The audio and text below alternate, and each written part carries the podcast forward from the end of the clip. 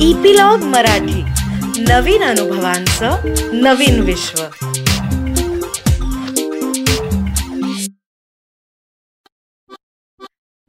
नमस्कार मी Reema Amrapurkar. Epilogue media बरोबर घेऊन आली आहे गोष्टींचा खजिना ज्याला आम्ही नाव दिलंय बायोस्कोप. या बायोस्कोप मधून आपण ऐकणार आहोत विविध ढंगी विविध रंगी गोष्टींचा खजिना जो महाराष्ट्रातल्या कानाकोपऱ्यातल्या लेखकांनी आपल्यासाठी तयार केलाय. आज जी आपण गोष्ट ऐकणार आहोत त्याचं नाव आहे मंतरलेल्या पाण्याची गोष्ट. ती लिहिली आहे उमेश घेवरीकर यांनी आणि त्याचं पार्श्वसंगीत केलेलं आहे शुभम जोशी यांनी. विवेक आज भलताच खुशीत होता. कारणही तसंच होतं. आज त्याचे आईबाबा त्याला त्यांच्या मूळ गावी पळसखेडला यात्रेसाठी घेऊन जाणार होते. विवेकला त्यांचं हे छोटंसं डोंगराच्या कुशीत वसलेलं टुमदार गाव खूप आवडायचं. पुण्यातली ती प्रचंड वाहतूक गर्दी गोंगाट यापासून दूर असलेलं तिथे शांत आणि निसर्गरम्य वातावरण शुद्ध पाणी ताजी आणि स्वच्छ हवा पशुपक्ष्यांचे आवाज त्याला फार फार आवडायचे. गावाकडची नदी गर्द आमराई बैलांच्या गळ्यातली घोगरमाळांच्या गोड आवाजासोबत बैलगाडीतून होणारा प्रवास. त्या प्रवासादरम्यान रस्त्याच्या कडेनं आपापल्या घरासमोर शेतकऱ्यांसाठी विविध वस्तू अवजारं तयार करून देणारे सुतारदादा ऐरणीवर आपल्या पिळदार बाहूंनी घणाचे घाव घालणारे लोहारदादा भात्याला खालवर करणारी त्यांची बायको किंवा मुलं फिरत्या चाकांवर मातीला आकार देणारे कुंभार दादा. हे सगळं त्याला फक्त गावाकडेच पाहायला मिळायचं. दोन चार दिवस पळसखेडला राहिलो की आपला मेंदू अगदी ताजा तवाना होतो असं त्याला जाणवायचं. तो आईला गमतीनं म्हणायचा मोबाईलमधलं जंक क्लिअर केल्यावर जसा तो रिफ्रेश होतो ना तसा माझा मेंदूमधला सगळा जंक गावाकडे गेलो की निघून जातो आणि मेंदू फ्रेश होतो. पळसखेड हे गाव बहिरोबाच्या प्राचीन देवस्थानासाठी आणि यात्रेच्या काळात तिथे मिळणाऱ्या मंतरलेल्या सर्व रोगनाशक पाण्यासाठी प्रसिद्ध होतं. विवेकला गावाकडे जाऊन आज आणखी एक विशेष मिशन फत्ते करायचं होतं. आणि ते मिशन फक्त त्याला आणि त्याचा जिवलग वर्गमित्र नरेंद्र या दोघांनाच माहीत होतं. त्या दोघांनी त्या मिशनवर बरेच दिवस काम केलं होतं. गेली दोन वर्ष त्याच्या बाबांच्या कामाच्या व्यापामुळे विवेकला यात्रेसाठी गावाकडे जायला वेळच मिळाला नव्हता.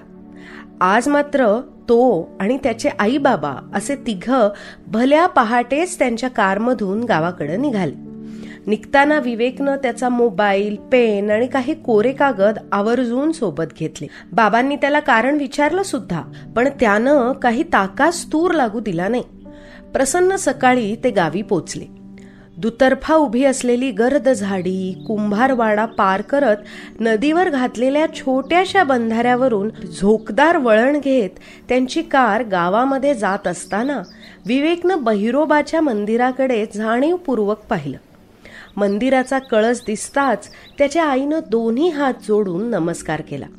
बाबांनीही स्टेअरिंगवरचा एक हात काढून नमस्कार केला. विवेकला ते पाहताच हसू फुटलं. त्याचे बाबा त्याला शाळेत सोडताना अगदी रोज कार सुरू केली की पहिला गिअर टाकण्याआधी कारला असाच नमस्कार करत. असं का? हा विवेकचा ठरलेला प्रश्न आणि कळेल तुला आपोआप मोठा झालास की. हे बाबांचं ठरलेलं उत्तर असायचं. गावातला त्यांचा छोटासा वाडा जवळ येताच गल्लीतल्या लहान पोराटोरांनी कारभोवती एकच गर्दी केली. कुतूहलानं ती सारी गाडीकडे पाहत असताना वाड्यातून दत्ताजी काका लगबगीनं बाहेर आले. त्यांनी गड्याला गाडीतलं सामान आत नेऊन ठेवायला सांगितलं. नेहमीप्रमाणे त्यांनी विवेकला कौतुकानं उचलून खांद्यावर घेतलं आणि वाडा गाठला. काय विवेक बाबू मजेत ना? काय म्हणतोय तुमचा तो मास्तर? यंदा कसलं नवीन खूळ भरलंय त्यानं तुमच्या डोसक्यात? दत्ताजी काकांनी विवेकला नेहमीचा प्रश्न विचारला. तसे आई बाबा हसत म्हणाले आम्ही आवरतो मग दर्शनाला जाऊ आपण. तोवर चालू द्या तुम्हा दोघांचं. ते दोघं वाड्यात निघून गेले. विवेकचे विज्ञानाचे भावे सर त्यांना नेहमी अंधश्रद्धा पर्यावरण वैज्ञानिक दृष्टिकोन संशोधकांची चरित्र अशी माहिती देत. त्यांनी सांगितलेल्या अनेक गोष्टी विवेकच्या मनावर कोरल्या जात. गावाकडे आला की तो दत्ताजी काकांना अनेक प्रश्न विचारून भंडावून सोडे. मंदिरात घंटा का असते? देवासमोर कासव का असतं?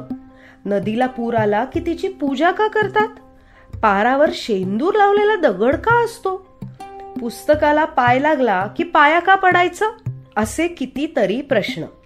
आणि ते देखील न रागावता न कंटाळता जमेल तशी त्याच्या प्रश्नांची उत्तरं देत असत. विवेकच्या चौकस बुद्धीचं आणि चिकित्सक विचारांचं त्यांना मोठं कौतुक वाटे. आईबाबांची आवराआवर झाली सगळ्यांचा नाश्ताही झाला. लगोलाग ते ग्रामदैवत असलेल्या बहिरोबाच्या मंदिराकडे निघाले. आज यात्रा असल्यानं भरपूर गर्दी झालेली होती. फिरते विक्रेते खेळणेवाले सगळे मंदिराच्या समोरील मैदानात ठाण मांडून बसलेले होते. रंगीबेरंगी कपडे घातलेले लोक त्यांच्याकडून वस्तू विकत घेत होते. त्या गर्दीतून वाट काढत विवेक आणि सोबतचे सगळे मंदिरात पोचले. दर्शन घेताना आईनं सोबत आणलेला शिधा तिथल्या पुजाऱ्यांकडे दिला. बाबांनी पाचशे रुपये दानपेटीत टाकले आणि ते गाभाऱ्याच्या बाहेर आले. बाहेर येताच इतका वेळ शांत राहून फक्त निरीक्षण करत असलेला विवेक दत्ताजी काकांना म्हणाला काका मला इथलं ते मंतरलेलं पाणी विकत घ्यायचंय. ज्या पाण्यामुळे अनेक रोग नाहीसे होतात. चला ना माझ्यासोबत. बाबा मला पैसे द्या ना ते मंतरलेलं पाणी घ्यायला. हे ऐकताच बाबा हसून त्याला म्हणाले विवेक अरे आपल्याला काय करायचं त्या पाण्याचं? गोर गरीब लोक ज्यांना दवाखान्यात जाण्यासाठी पैसे नसतात ते बिचारे घेतात ते पाणी.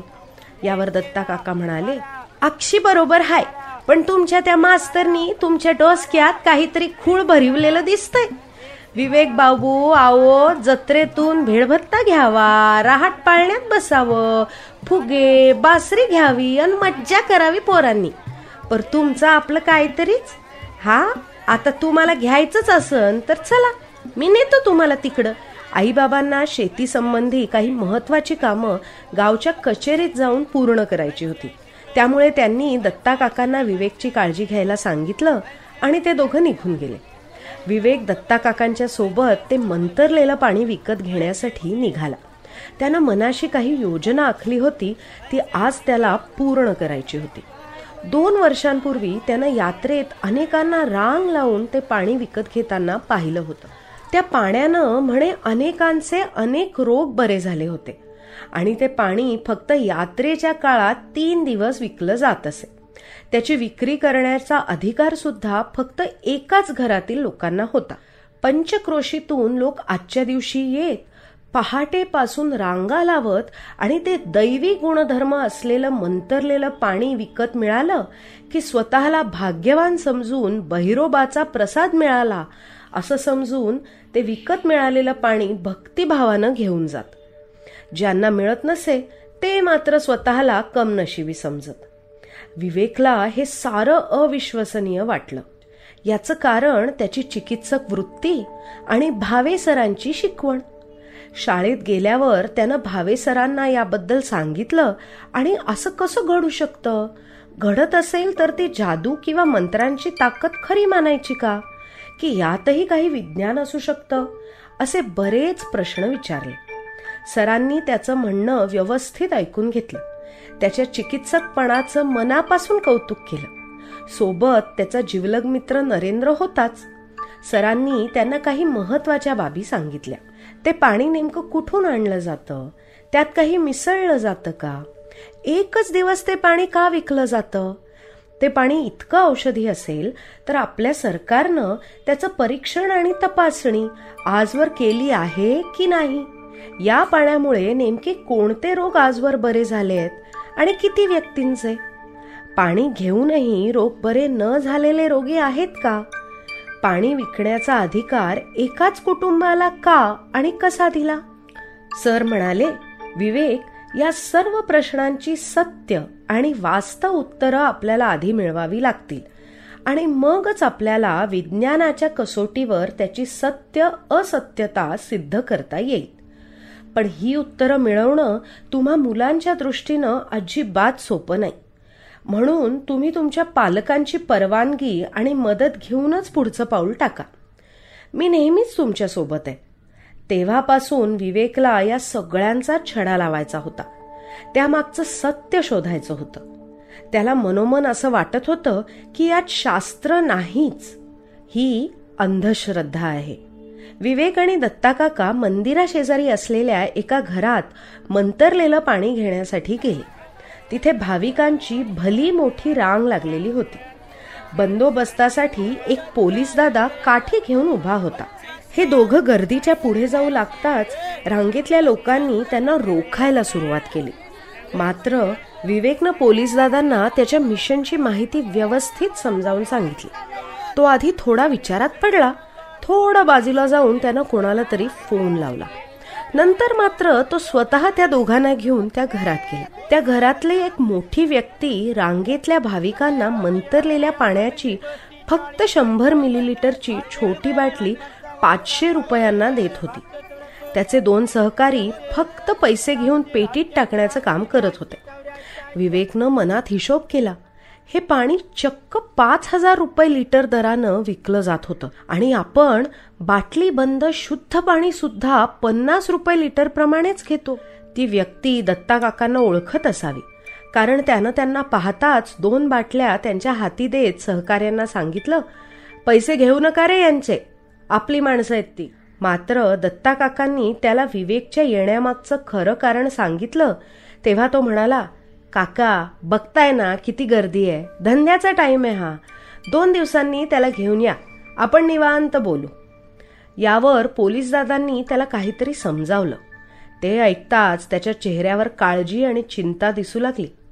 सहकार्यांना वाटप सुरू ठेवण्याचं सांगून तो या तिघांना घेऊन घरात आतल्या बाजूला गेला.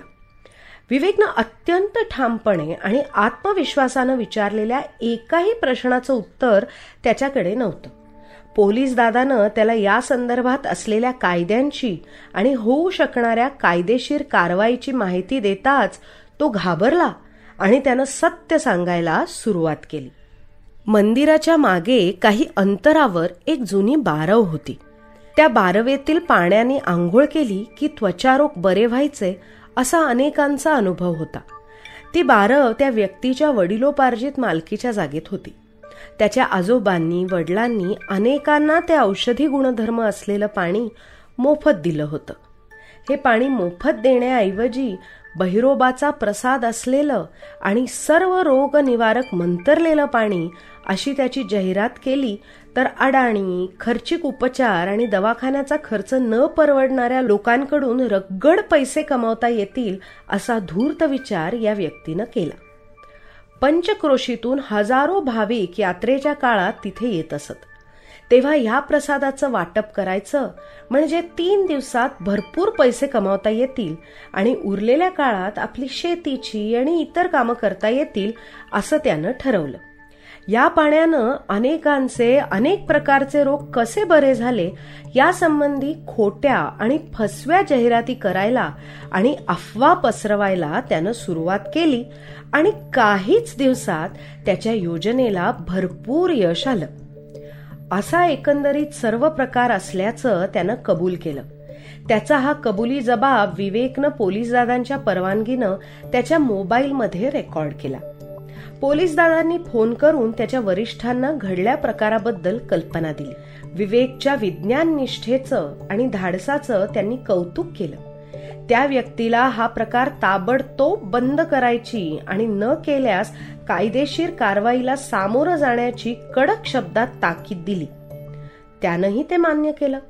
विवेकनं आणि दत्ता काकांनी घरी येऊन आईबाबांना घटना सांगितली तेव्हा आईला खूप काळजी वाटली.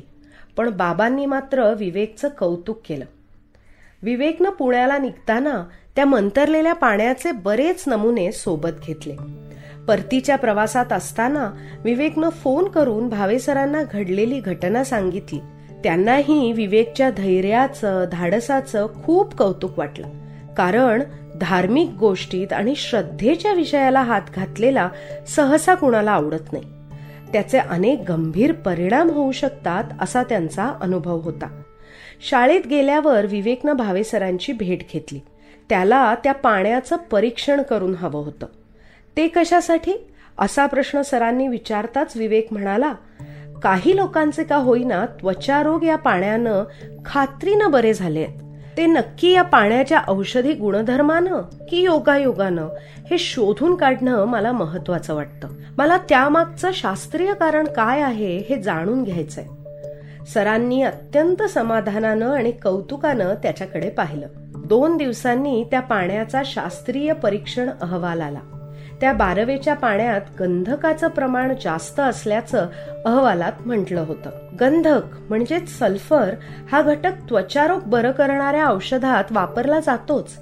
आता विवेकला मंतरलेल्या पाण्यामागचं विज्ञान समजलं होतं. त्यानं दत्ताकाकांमार्फत तो अहवाल पळसखेडच्या सरपंच पोलीस पाटील आणि ग्रामीण आरोग्य केंद्राकडे पाठवून दिला.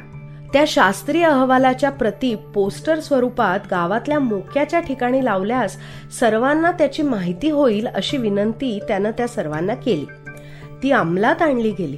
त्यानंतर कुणीही मंतरलेलं पाणी विकत घेण्यासाठी पुन्हा कधीही पळसखेडला गेलं नाही.